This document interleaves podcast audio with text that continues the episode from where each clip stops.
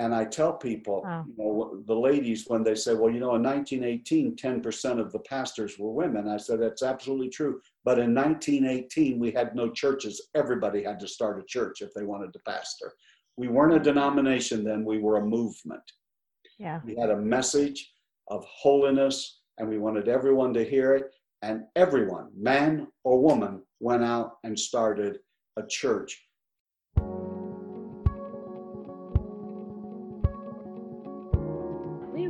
Need to tell better stories instead of complaining about it, right? What if we Right. just start telling the stories and, and Really. flood the airwaves with something different?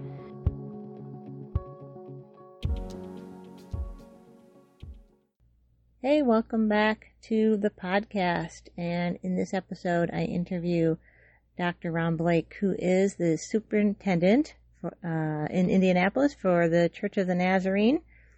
And we have a good time reminiscing in this episode. We talk a lot about church planting, um, leading churches, um, setting goals, and, you know, how to just keep our eyes fixed on Jesus in a crazy, crazy season like this.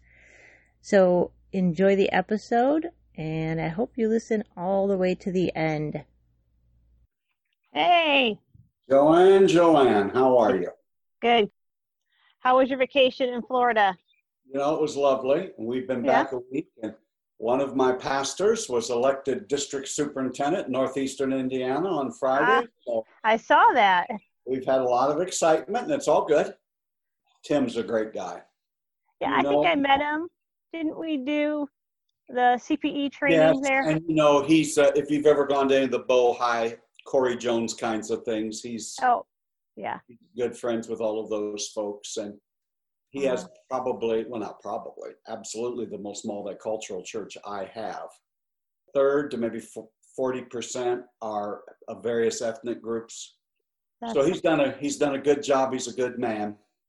Uh, being a district superintendent is like when you become a parent. No one can exactly prepare you for it, no matter. What they say. Or becoming a pastor. You can go to church all your life and see it, but you don't have no idea. You've heard my speech before on that. So yeah. thing about district superintendents. You know, I've been on advisory boards and worked at headquarters and been around district superintendents for years. Um, but again, you don't really have any idea what anyone does until you do what they do. So, Yep. but, but he has the temperament. He's a much kinder, more devoted Christian probably than I am. He probably won't snap heads off like I do. I'm trying to get Joanne before I die and go to heaven. I'm trying to become more kind. As a matter of fact, that's one of my goals every day. I say it. Today, I, I want to, and I have three words that I say. And the first one is, I want to be kind. But you would know, Joanne, that sometimes when you're a leader, you may think you're being kind, but nobody else, feel, it doesn't feel like kindness when you have to say, Thus saith the Lord, or walk ye therein, or stop. Right. Yeah. So, anyway, I'm going to try to be more kind in my old age. All right. Well, I'm, I'm, I'm going to work on your laughter, you don't think that's a goal I'm going to be able to achieve. Ah, I think I think you do well. I think you do well. I, I'm working on that too, and also, well, a couple other things too. Well, I, I would have to say, you know, I've been out of pastoral ministry for nine years, and you can fill in and be an interim and pulpit supply. That's about like everything else I've just discovered. At least in my lifetime, I, I can't imagine a more challenging time to be a pastor. And unfortunately, we're not even close to being through the challenge. They're going to just be continual challenging times, regardless of politics, viruses. There'll be other things as well. So, yeah, I just got back from that prayer retreat, so part of mine was realizing that this is at least another nine months. so our DS meeting in September has been canceled, and then your DS told me on Friday night, you know, there's even talk that our February meeting may not happen, which I'm not complaining about all of that. What I'm saying, even for you, how do you plan? I mean, that's six months from now. So how do you Right. plan for life six months from now? I mean, I go. I guess we can't ever plan for life six months from now. But it used to be you could at least come up with a plan. I, it's almost laughable now to come up with a plan. Right. Yeah. So- Someone was asking me, are, we- are we doing, are we going to do, you know, two or three of our fall events? And I said, uh, probably not. So I, I'm not sure that some habits aren't forming, Joanne. Oh, that, yeah. that will be church for, for the rest of our lives. And I'm not complaining, I'm just trying to define the reality of it. Maybe maybe I'm all wet. You're you're on the ground. you guys should be telling me what I should say to people. Well, we, we launched our dinner church last month. So right now we're only doing it once a month and that's because of, you know, the restrictions. You have it We'll in the the- home or at the church? Um, we're having it on, at the church, but on the front lawn. So we'll do that until we can't do that anymore, which, you know, with Michigan, that could be, uh, be a couple weeks from now. we could, yeah, we could have snow in September, but we're, we're trying to get at least in August, September, and maybe an October one if the weather cooperates, because we know that then we'll have to shut back down. Really, our goal is to just make as many connections with people as we can, and then be able to relaunch in the spring, hopefully. Well, So that's, that's, that's exciting. Um, I appreciate the fact, Joanne, you're doing something. We can't just sit here and say, oh, we can't do anything. right. We, because we're in the church, have a tendency to think how all of this has affected the church. Right. It's really affected every strata of society. Oh, yeah. I mean, and I mean, I, you know that until you get out and s- see it because I've, uh, you know, we all are living a little closer to home. I have a board review tonight, so we're kind of getting back into it, and two pastors have been voted in the last two weeks. So, but you know, it's different from church to church. Yeah, we're supposed to celebrate 10 years. So Joanne, that's hard to believe. I know. It's gonna happen. Elected nine years ago this month. Yeah, that's right, because it was almost exactly a year after we launched. You got elected, and I got my last check. All at the same time? yeah, you know, with them sponsoring us. You got after your last Sunday is when I got my last check. Really? In, that would Yeah. have been September, I guess, huh? Right. Well, I hope the help you got that year helped you a little bit. It did. We got into a building that we ended up buying. So And everything with that has gone okay. I mean, I'm sure there have been ups and downs. yeah, there's been ups and downs. We had a couple of years with our boiler, you know, but I mean, this the location. You can't beat this location, and that's really what's helped us these last few years is those relationships we built. We built. Otherwise, we would have never been able to launch this dinner church. Well, you've done a great job. I'm very proud of you. You are a great pastor. Training as a board member interviewing me. Uh, how many years ago would that have been? A lot. Uh, Oh my word! 2003. So 17 years ago. Is it? Oh my word! That's a long time. Tell me about Yep. it. You ought to be on my side. You know, getting older, Joanne, let me give you an, uh, a very uh, inart, unartful definition of getting older. It's like a roll of toilet paper. The closer you get to the end, the faster it goes. it's rolling, girl. You wouldn't know that a young, a young woman like you, but I know. Yeah, that interview, and then the next week I got my district license Right. right after the interview. So You had to get off the board, remember? I know. I was gonna just get off the board anyway, and Carl F is like, "You stay on the board till you get your license." That was probably good advice.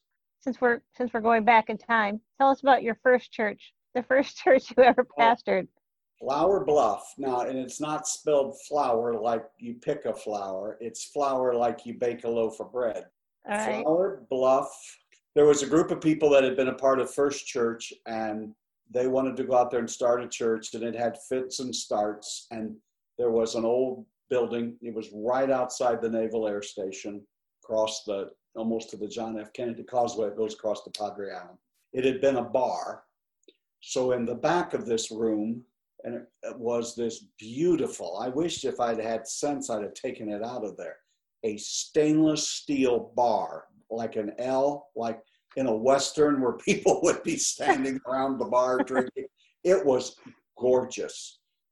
And then they, the, the, the people in the church took the dance floor and the bandstand and really transformed it into an, an attractive looking church. We had a little group, handful. I think I started there when I started there was 13 people. And by the time we left, we were well over 100, but you couldn't put many more than that. And in those days, I never heard of multiple services. You just packed them in one time and said, okay, Jesus, let them go somewhere else, I guess. But we were across the street from three bars that had mud wrestling. Headquarters for the outlaw motorcycle gang was two doors down.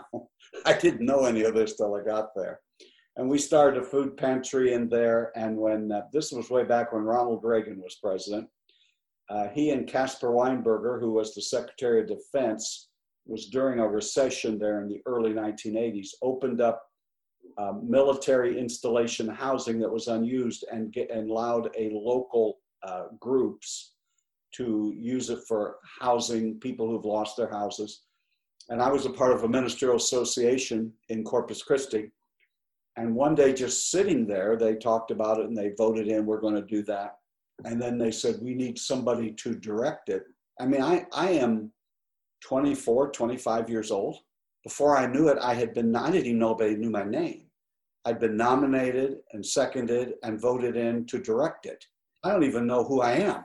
Well, you know, then you think, well, why in the world would they pick me? I'm just freshly minted from a seminary. And then you kind of think, well, they must see some real leadership potential in me or something. But the fact was, I lived less than a mile from the Naval Air Station. So if a couple of drunks got in a fight and stabbed each other, I could get there and clean the mess up before the before media got there to cover it. So that was a, an interesting experience. But that's the kinds of folks we had. We had we saw miracles there of a guy named Joe who had, had ruined veins in his arm for straight lining heroin. Wow. And I was so dumb and green. I just believed God could do anything. I did, had no idea what I was doing. People started coming, getting saved. Joe met me one day and said he had to, he'd gotten beaten up by some of his former people because he was no longer dealing drugs. Oh, it was it was unbelievable. We we had an outlaw gang member come over and tell me because this person who had been this guy's contact to selling drugs had threatened to kill me and the church for getting this guy out of the drug business. And so one day I'm out getting the mail, uh, and here comes this motorcyclist right straight through me. And I thought, this is it. I came to Corpus Christi, I'm 25, and I'm going to have a short ministry. I'm going to be killed right here on this street. And he said, You all have helped my sister, and I just want you to know he called the name of the guy who had threatened to kill me. He's not he's not going to touch you. So I think I probably in 1984 the or 1982 the only Nazarene pastor that had an outlaw motorcycle gang for bodyguard. So that but we saw people saved miraculously. Um, it, it reminded me of kind of an old line Nazarene church, like what my great grandparents would have come into, because people who get saved out of that they they go just as hardcore for Jesus as they did for sin, and they would shout and jump up and down and testify and run the aisles and because they knew they had been redeemed for something. I go to most churches, I think, well, people here must not have ever been saved for much. Doesn't look like it did too much for them. So anyway, that's another story for the. But that was my first church. Then I went to, you know, we took an old bus there in Corpus. A guy who now lives in San Antonio. He was sort of the mechanic of it. I didn't, so I'm sure he didn't. We didn't have CDL licenses. The, a church in San Antonio had given us the bus. So let me tell you something. If a church is done with a bus, it's beyond used up. And we had to roll the windows down because the fumes were coming up into the bus. So we could have all been killed. We went through apartment complexes. Now you have to understand, in 1982, I had never heard of a fajita nor had anybody else in the Midwest. That was all new stuff. Well, we began eating, and these Hispanic families would give us their children. They didn't know who we were or where we were. Could you imagine today? We would have that bus with kids almost hanging out. of it. We could have asphyxiated all of them. I'm, I, i am really giving confession, but we built the church that way. But then I learned an important lesson. I went to, to restart the second church in northern Indiana in a small town. What worked in the Bowery in Corpus Christi is not going to work in Indiana in a small town. And I, I warn pastors today: do not fall in love with your methods. Right. They are work if they're working today in this place at that time, rejoice, but be flexible. if I'd have gotten that old bus that I had in Corpus and drove through Syracuse, Indiana, I'd have been arrested. They thought you, there was some, that I was up to no good. That's what I learned in that second church is you have to pray and find what's going to work in this community. You can't just Right. say, well, this is my tool and I'm going to use it the rest of my life. You have to trust the Lord. That was a long answer. I'm sorry. I'm a preacher and I talk too much. It's okay. So then you went, you were at a lot of different places, Yes, and then you went to clergy services, right? it was in those days. It's now, if it still exists, it's called clergy development. Yes. Clergy it was called clergy services in my day. And then how, how long were you there? Was there uh, three years. And that was you, my only staff position ever in my entire life. I've been the lead pastor or district superintendent ever since. you never, you never had a staff position. You were always a lead pastor. No, I didn't realize that. I probably temperamentally am not cut out for a staff person. I say to my wife every once in a while, when in you know five to eight years, whenever it is we retire, I say to her, "Well, I might go on staff somewhere," and she says, I- "I'd think about that again." I think I could, but I never was. I, I never was a youth pastor. Yeah. Not like you wonderful people that were great staff people and I wanted to be lead pastor. Uh, see, now I was going to say, yeah, I'm probably not the temperament for a staff person either. Well, not Joanne, I did not say that. you were a Oh, great well. staff member. You you you were very organized, and that's probably one of your. Uh, you you really had everything running well, but you changed your positions a lot, didn't I? Didn't I give you other assignments along the way?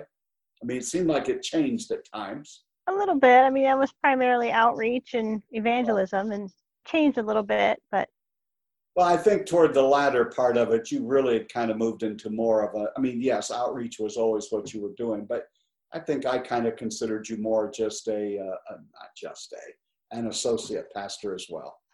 yeah. Well, once we started the martial arts ministry, that's, you know, that's when I realized, I started realizing, yeah, you know, I, I'm pretty much have a church right here. But why don't I just do it? So why don't I just start one myself? Yeah. Well, I try to encourage everybody to start a church. We, we, we do not have at present enough churches that everybody who's going through our colleges and our district training and Bible college and seminary, that there's going to be a place for them. Right. And I think some people have fallen in love with the idea of a building and a pulpit and a board. And I, I tell people, I know they think I'm kidding them, but I'm actually believe I'm speaking the candid truth. The kinds of places I can appoint someone, you'd be better off start something in your living room Yeah. there, there's such history and entrenchment. And one thing I think COVID is doing from us, it's it's reorienting us to the fact that even in my mind, whenever I hear church, probably the first thing that pops into my mind is a building. But the church isn't a building. For centuries, the church operated without buildings fine. I, I'm trying to say to them, you have a call. Your call wasn't to a building, it was to the Lord. And He will place you right where you need to be. But, you know, because I started churches uh, back when that wasn't in vogue, a lot of it was nobody wanted me to come and pastor their church, I guess. So you had to, you had to get out there and do it. But I, I wish we could change that, that I'm through schooling, I'm ordained. Now give me a building and some people because I, I'm getting to feel that people think I'm their employment agency or their HR director.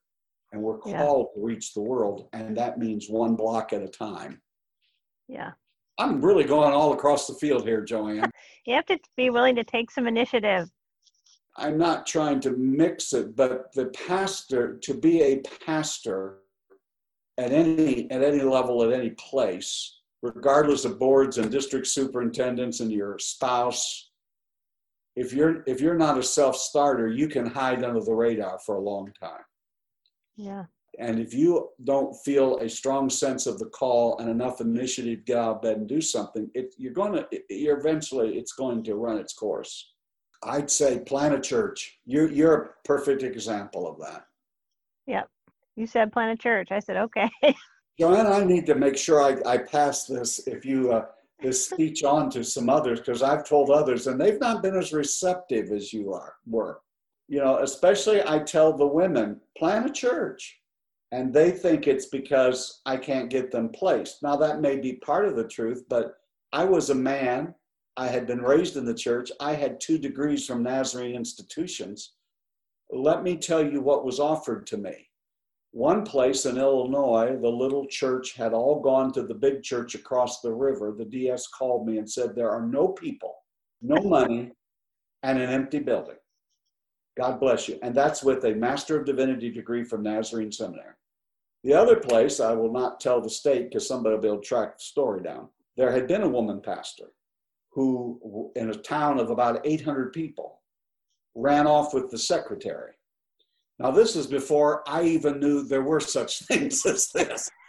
So you just imagine, Joanne, in 1981, the story I told you in a Midwestern state in a small town, there were maybe five people. So, do any of those sound better to you than starting a church? An empty building or following this other mess? I think, no thanks, I'll go make my own mess. Starting a church is not any harder than what I just tried to describe to you. I mean, start going to a place where there used to be people an empty building. What is that but a church plant? Right.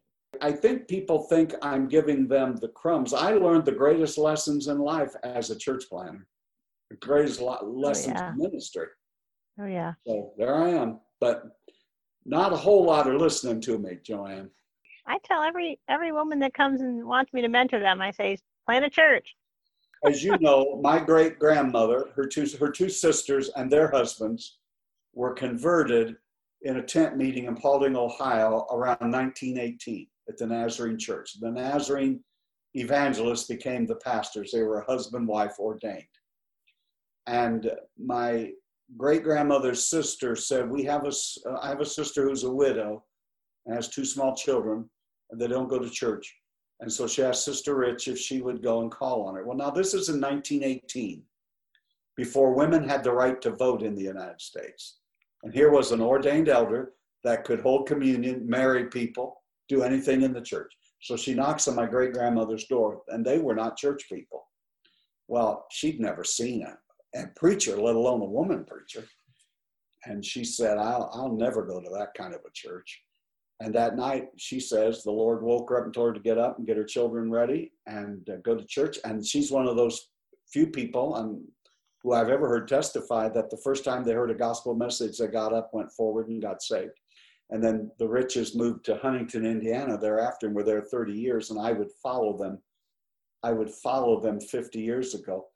And I tell people, wow. you know, the ladies, when they say, well, you know, in 1918, 10% of the pastors were women, I said, that's absolutely true. But in 1918, we had no churches. Everybody had to start a church if they wanted to pastor. We weren't a denomination then, we were a movement. Yeah. We had a message of holiness, and we wanted everyone to hear it. And everyone, man or woman, went out and started a church if you remember, Joanne, I think at one time during the latter part of my ministry at Detroit, half the staff were female. Yeah. And I say to people, the people who have the greatest power to impact the church right now in regard to women in ministry are pastors of good sized churches. Because you could pretty much get your board to agree to put on staff whoever you want. And so if you remember, you women preached, you prayed, you led the communion services. I never, from the pulpit, I don't think, at least I tried not to, I ever called you Joanne. I called you Pastor Joanne. Because if you begin to make that normative in our churches, it, it seeps into the culture. Unfortunately, in this position, it takes the votes of other people to make things happen. It's not so much in the local church, and that will help change the culture. I hope that doesn't sound like I've given up on it. I take a woman's name to every church I go to because I feel like that's who we are and we have to do that. But I can take the name. It doesn't mean that I can make that happen. Right. I'm really across the field here, uh, am I not? it's okay. It's all good stuff.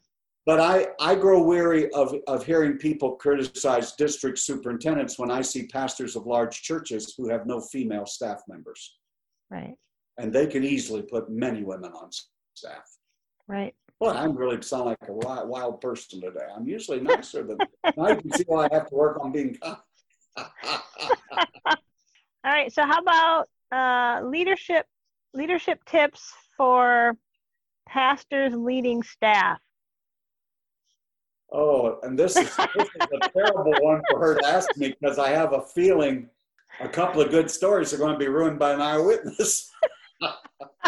one, one thing that happened to me is I was at Indianapolis West Side where we had a large staff and then was put in a position in, at the Global Ministry Center. And I remember coming back to Indianapolis a year later for some sort of a conference or something. And I happened to come by uh, the West Side Church. And so I just stopped in. The secretary said that the new pastor is holding a staff meeting. I went knocked on the door. He opened the door and greeted me. And I saw, and he had kept the entire, I think pretty much the entire staff I had there. And I saw them and I said, Pastor, may I speak to your staff for one minute? He said, well, you can stay for the rest of the day. And I said, no. I walked in and I said, I got down on my knee and I said, I apologize for all that I did to you. I had no idea how tough it was to be a staff person until I took this position now, where you have to leave a room where you can make your case, but when you leave the room, you you have to act as if you are the one who thought this up. You have to be um, be supportive. That is a leadership principle. When you can no longer support the leader at whatever organization you're in, that means it's God is telling you it's time to do something else. And so I had only seen it as a senior pastor. It looks, it's a, another one of those cases of Joanne of something looks different. So looking back on it, I realized that the places where I had some sense of, of uh, success, things went well. Uh, oftentimes it was because of the staff who actually got in the trenches and did the work. At Westside, as well as at Detroit First, there were people like yourself, Joanne, you would be one of these, that when we dream up something, somebody had to go and put flesh and bones on it. And, and that were people like you. And I would say to pastors leading staff, probably need to step back and take a flyover and realize you're a lot better because of these people. Hopefully, you don't. The worst thing most pastors do is to try to hire people that look and act and talk and do just like they do. And you need people that are different. You you were great because you know I, I still chuckle when I think of when I made all the staff visit people after church and you would go home and lay, lay down till the evening service. and so, but because of your personality and your giftedness from the Lord, you were the, exactly the kind of person that someone like me needed. The other thing I would say uh, to pastors is you still have to be truthful with the staff. If there are things that need to be corrected, we can't just smile and go on. We have to have those uh, you know, I'm a great believer in the eat the frog theory. Um, right. If you don't eat a frog, go ahead and eat it. It isn't going any prettier the longer you look at it. And if there's something that you need to say, you just need to say it. Now, Joanne, did I ever do that? Oh, yeah. Sorry. I said I told I told Linda I said I think uh, Dr. Blake just wrote it on his calendar like every six weeks. Call Joanne in his office. Joanne, it wasn't that bad, was it? That's all right. I had it served me well. It, it prepared me to do what I'm doing now. So I think there is a camaraderie that is necessary. It's wonderful. It's great to do ministry collegially. But as iron sharpens iron, one of the reasons we're all together is to make each other better. Right. And, and not just to coddle and and uh, carry on. But uh, you know, I think, other than the ones I fired, I think I had good relationships today still with the people who are who are on staff. Uh, I communicate with Eric down in Florida periodically and uh, stay in touch. And so I had great staff in, in lots of places who I'm very proud of and I don't take much credit, but I try to take a little credit. And then I have said to lead pastors on my own district when they're fussing at their own staff, I ask them this question who chose them?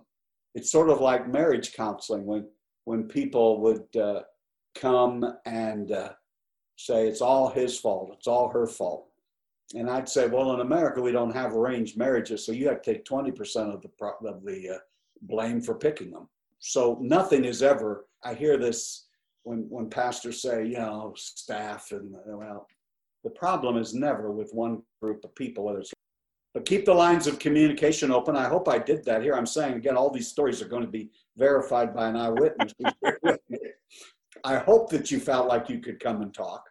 Yeah, I did. It was good. Those six years definitely prepared me for what I'm doing now. I, I would I don't think I would have well, I'm a different pastor because of that, a better pastor because of that.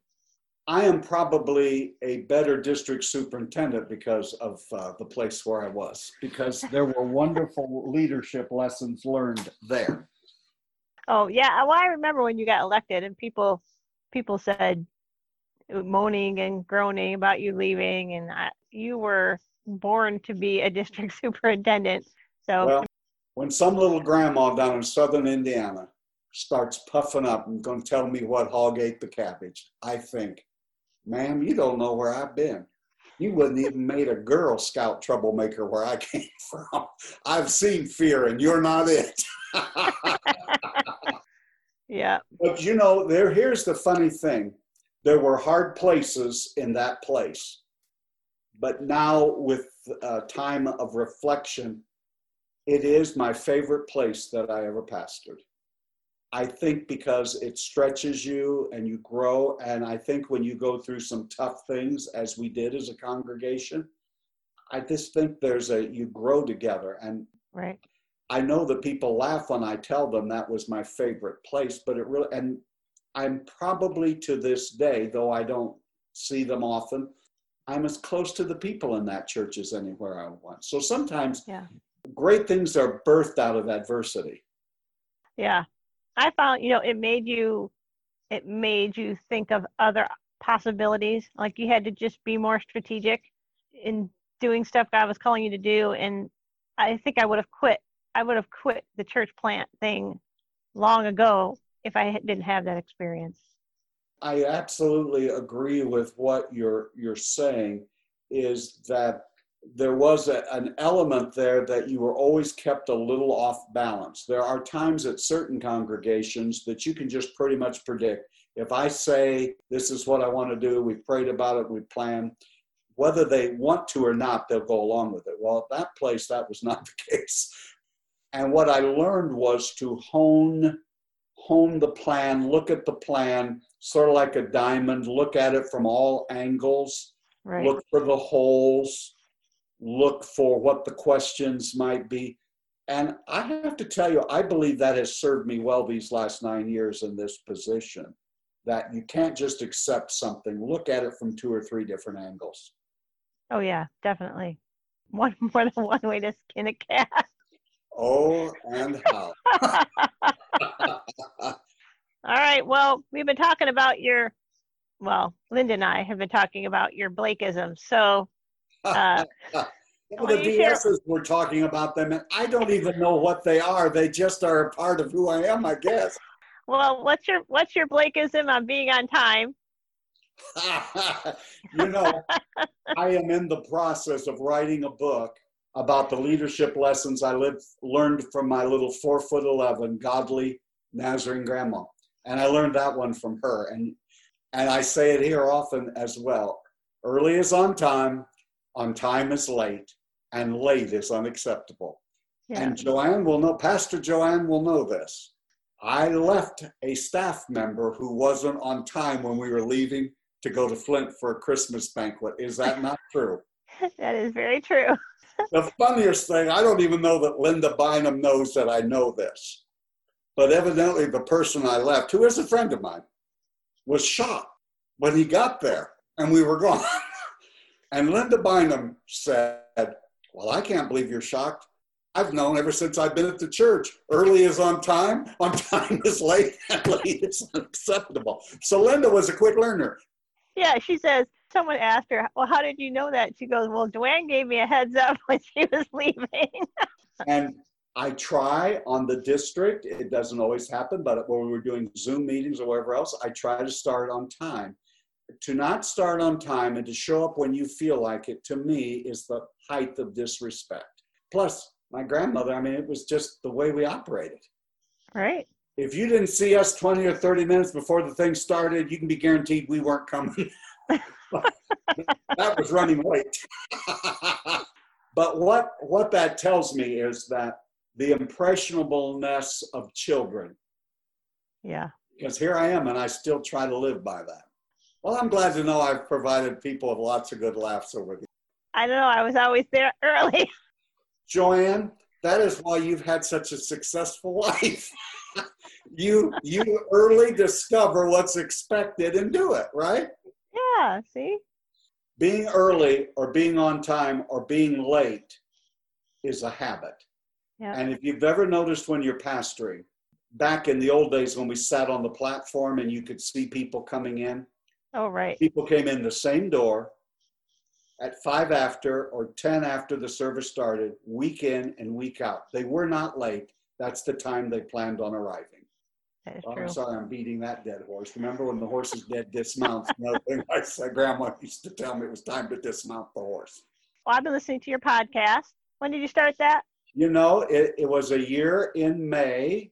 I have recorded, I'm looking up here on my board. Last week, I recorded my 274th. Wow. I have over 40,000 down- downloads from 83 countries and all 50 states. So you're doing multiple a week. Yeah, I do. I try to shoot for five, a minimum of five a week. And as you know, I try to keep them between 15 and 18 minutes. Right. There's where preaching a long time has helped me because someone's asked me, "Oh, Do you have a timer? I said, No, it's internal. I know that Yeah. I've committed to this amount of time. Uh, I love Carrie Newhoffen, folks, but it's hard for me to listen to an over an hour podcast. I'm same way at my podcast. I try to keep it around 30 to 45. And I have a few that'll be, you know, over an hour, but most people are like me. You're, I listen to podcasts when I'm at the gym, when I'm walking, or when I'm riding in my car. And Right. it's rare that I have an entire hour. And this is probably, again, one of the things that makes me crazingly uh, the way I am. I want to listen to it from start to finish. You've been talking about goal setting the last the Yes. last few. Give us some goal setting tip and then maybe a goal setting tip when we don't know what tomorrow's going to look like. One of the things, can I just say that? Uh, I had set in, uh, in 2018, I had kind of set some goals, and I actually have written this pretty much this book about grandma's leadership lessons, and I'm kind of tweaking on it, and I'm going to have to let it go and get on the Kindle and, and so forth. But anyway, I had set these goals, and then I met a person who talked to me about you ought to do a podcast. Now, you know, I knew what a podcast was, but I had no idea how you would produce one. Frankly, seemed overwhelming to me. But he said, I'll come alongside and I'll help you. So I looked at my goals for that year. So that now we're into 2019. You know, I, I said it at the end of 2018. I'm now in 2019. And life got very complicated at our house in 2019. Um, Suzanne had cancer and surgery. We had a, a family issue with her parents. I had a major, major disruption in a church here that uh, I had to attend to. And, and so at times, when you set these goals ahead of time, uh, some people feel like they're a straitjacket. But doing a podcast was not one of them. But when when God sends somebody into your path who says you ought to do this, and I will help you do this, and you think about it, pray about it, and say, okay. So I scratched off one of my goals and put podcast on my goal. So I say all that to say, Joanne, our goal list is not the Magna Carta, the U.S. Constitution, nor the Bible. It is a it, it is something that can be changed as opportunities because today I don't know what opportunities you're going to have tomorrow. hmm But it just seems to me that the people who set goals, it, it's sort of a theory I have. Back, way back in the day before it was heard of as much, I began to prepare my sermons a year in advance. I'd get away, pray. In those days, it was a cardboard box with files in it. And people say, well, you don't leave any room for the Holy Spirit to move. Now, I, I, I always found two things to be true. It's amazing that the Holy Spirit in August know what's going to happen next January. And when Right. you get to that sermon, it was unbelievable how it was. And uh, I can remember a particular Sunday morning. I don't remember what the sermon was that I was prepared to preach, nor even what the sermon was that God laid on my heart on Saturday afternoon. But I got up on Sunday morning and said, God has changed the direction.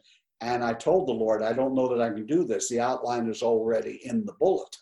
And so it goes to this the only people that I believe who are truly in a position to change and listen to the Holy Spirit are not people flying by the seat of their pants. It's prepared mm-hmm. people. Because when you're prepared and you have something to do, you really know it's God's voice and not fear Right. or not the easy way out. You really know that it's God's voice. One of the things that's helped me in the last couple of years with some goals that I've reached health wise and, and some other things is a concept I've, I've started reverse engineering them.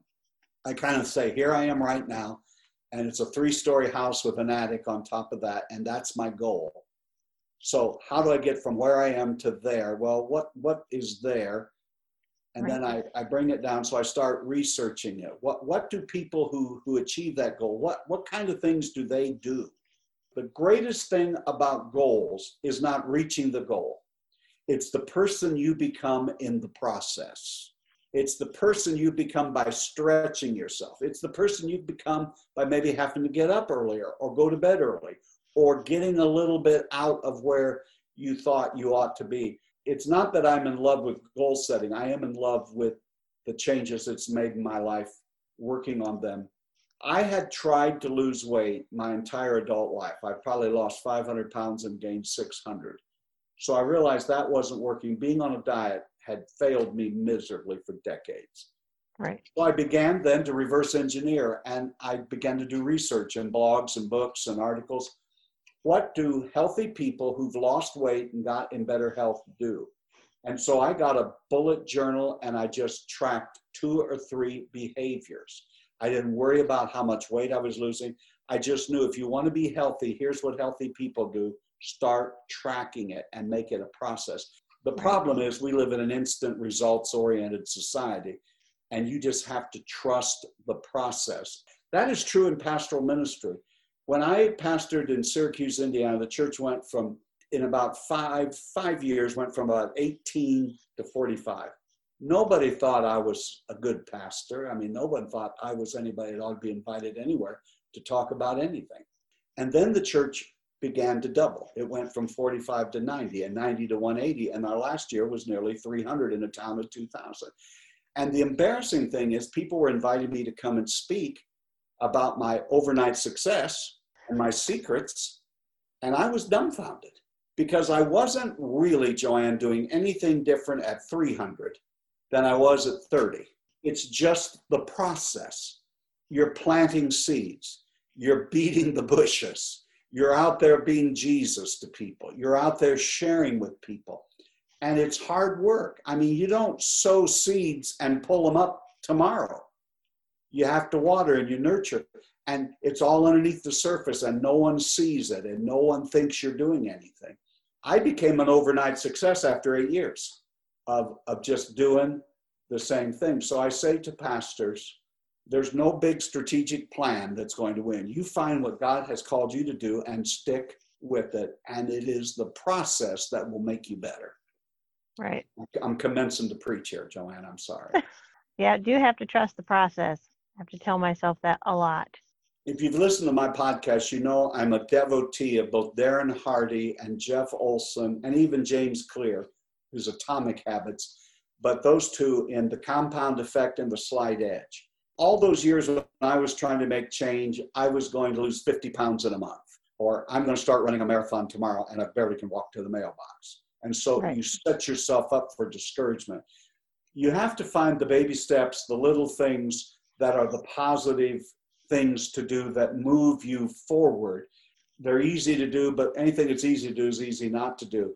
But you have to trust that after I do this 100 days or 200 days, then I will begin to notice something.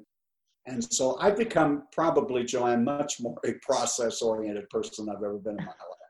So that's why you set goals not to be rich, not to be famous, not to be popular, because you'll become a better pastor, a better Christian, a better woman, a better man by just allowing God to work you through process. Right. And you have to write them down. Right. You have to write them down. if you write down your goals, you are in the top 4% of all people in the world. Now, I used to say I wrote them down and put them in a drawer and forgot about them, but you have to write them down and begin to find the process that will, will get you there. I set goals every year. Now, this year, I, I told a church the other day where I was preaching, Joanne, I just gave you the, the lowdown that for Suzanne and I, 2019 was probably as difficult a year as we've ever experienced together. We had actually been in Detroit over the hol- over the Christmas holiday. We were driving down Interstate 69 somewhere between Detroit and Indianapolis. It's probably New Year's Eve day. And I say to her, Boy, I will sure be glad to see 2019 go. 2020 has to be better than 2019. So I promise I will never say that again. So I feel somewhat responsible for all of this, Joanne. And how 2020 has to be better.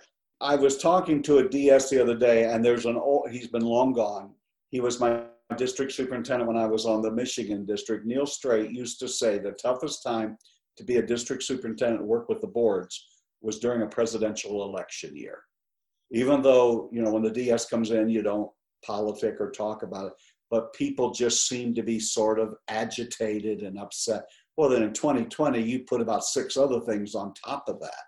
Right. and i'm not going to say i'll be glad to see 2020 over because you saw my track record. That's not really good when i say that if we look at the history of the church the church has shined the brightest the gospel has shined the brightest in the darkest of days and when everyone is uncertain, and I think everyone feels somewhat uncertain, I think there are so many positives that have come out of this as well. I have churches that barely had Wi Fi at their church that are, are producing excellent live streaming services now. Nearly every church got an online giving presence. When I moved here nine years ago, I had two pastors that didn't even have email. So now, fast forward to one of those pastors didn't have email, has live stream, online giving, and all of those things. So whether people wanted to or not, I think it's forced us to find other platforms to reach out and uh, to be a blessing. So who knows how many people any of us, any of you pastors are preaching to? Right. I think it's remarkable and positive. Well, you're Engaged. a great pastor, John. Thanks. I had I had a good mentor. Well, I don't know about that, but I'm going to take credit for you anyway, whether, I had anything to do with it. Um, I had a good group of, of folks from Detroit who have gone on to pastor you and Debbie and Jeff and Eric, Linda. Yeah. Yeah, you sent so, a lot out. A lot, Joanne. We did laugh a lot. We did laugh a lot. Although I, I'll never forget you telling uh, a couple of our staff members not to burn the church down while you were gone. there was good reason I told them that. Oh, Joanne, you bring back lots of wonderful memories. Any so any last words of encouragement for the listeners? I would just say it is a time of discouragement. I preached yesterday from 1 Kings 17, where Elijah is fed by the ravens and drinks from the brook, and then God tells him to get up and go. And it's actually a long way away uh, to there. He would find a widow who would provide, and he gets there and she's picking up the sticks and he asks her for a drink of water and then could you give me a piece of bread and she says i have nothing but a little flour and oil and i'm to make one piece of bread for me and one for my son and we're to lay down and die and i think about the prophet of, of how god provided for a while he provided with ravens and a, and a stream and then he sent him across the country to a widow now, I would, if I was Elijah, I'd have felt better if he'd sent me to a banker than a widow.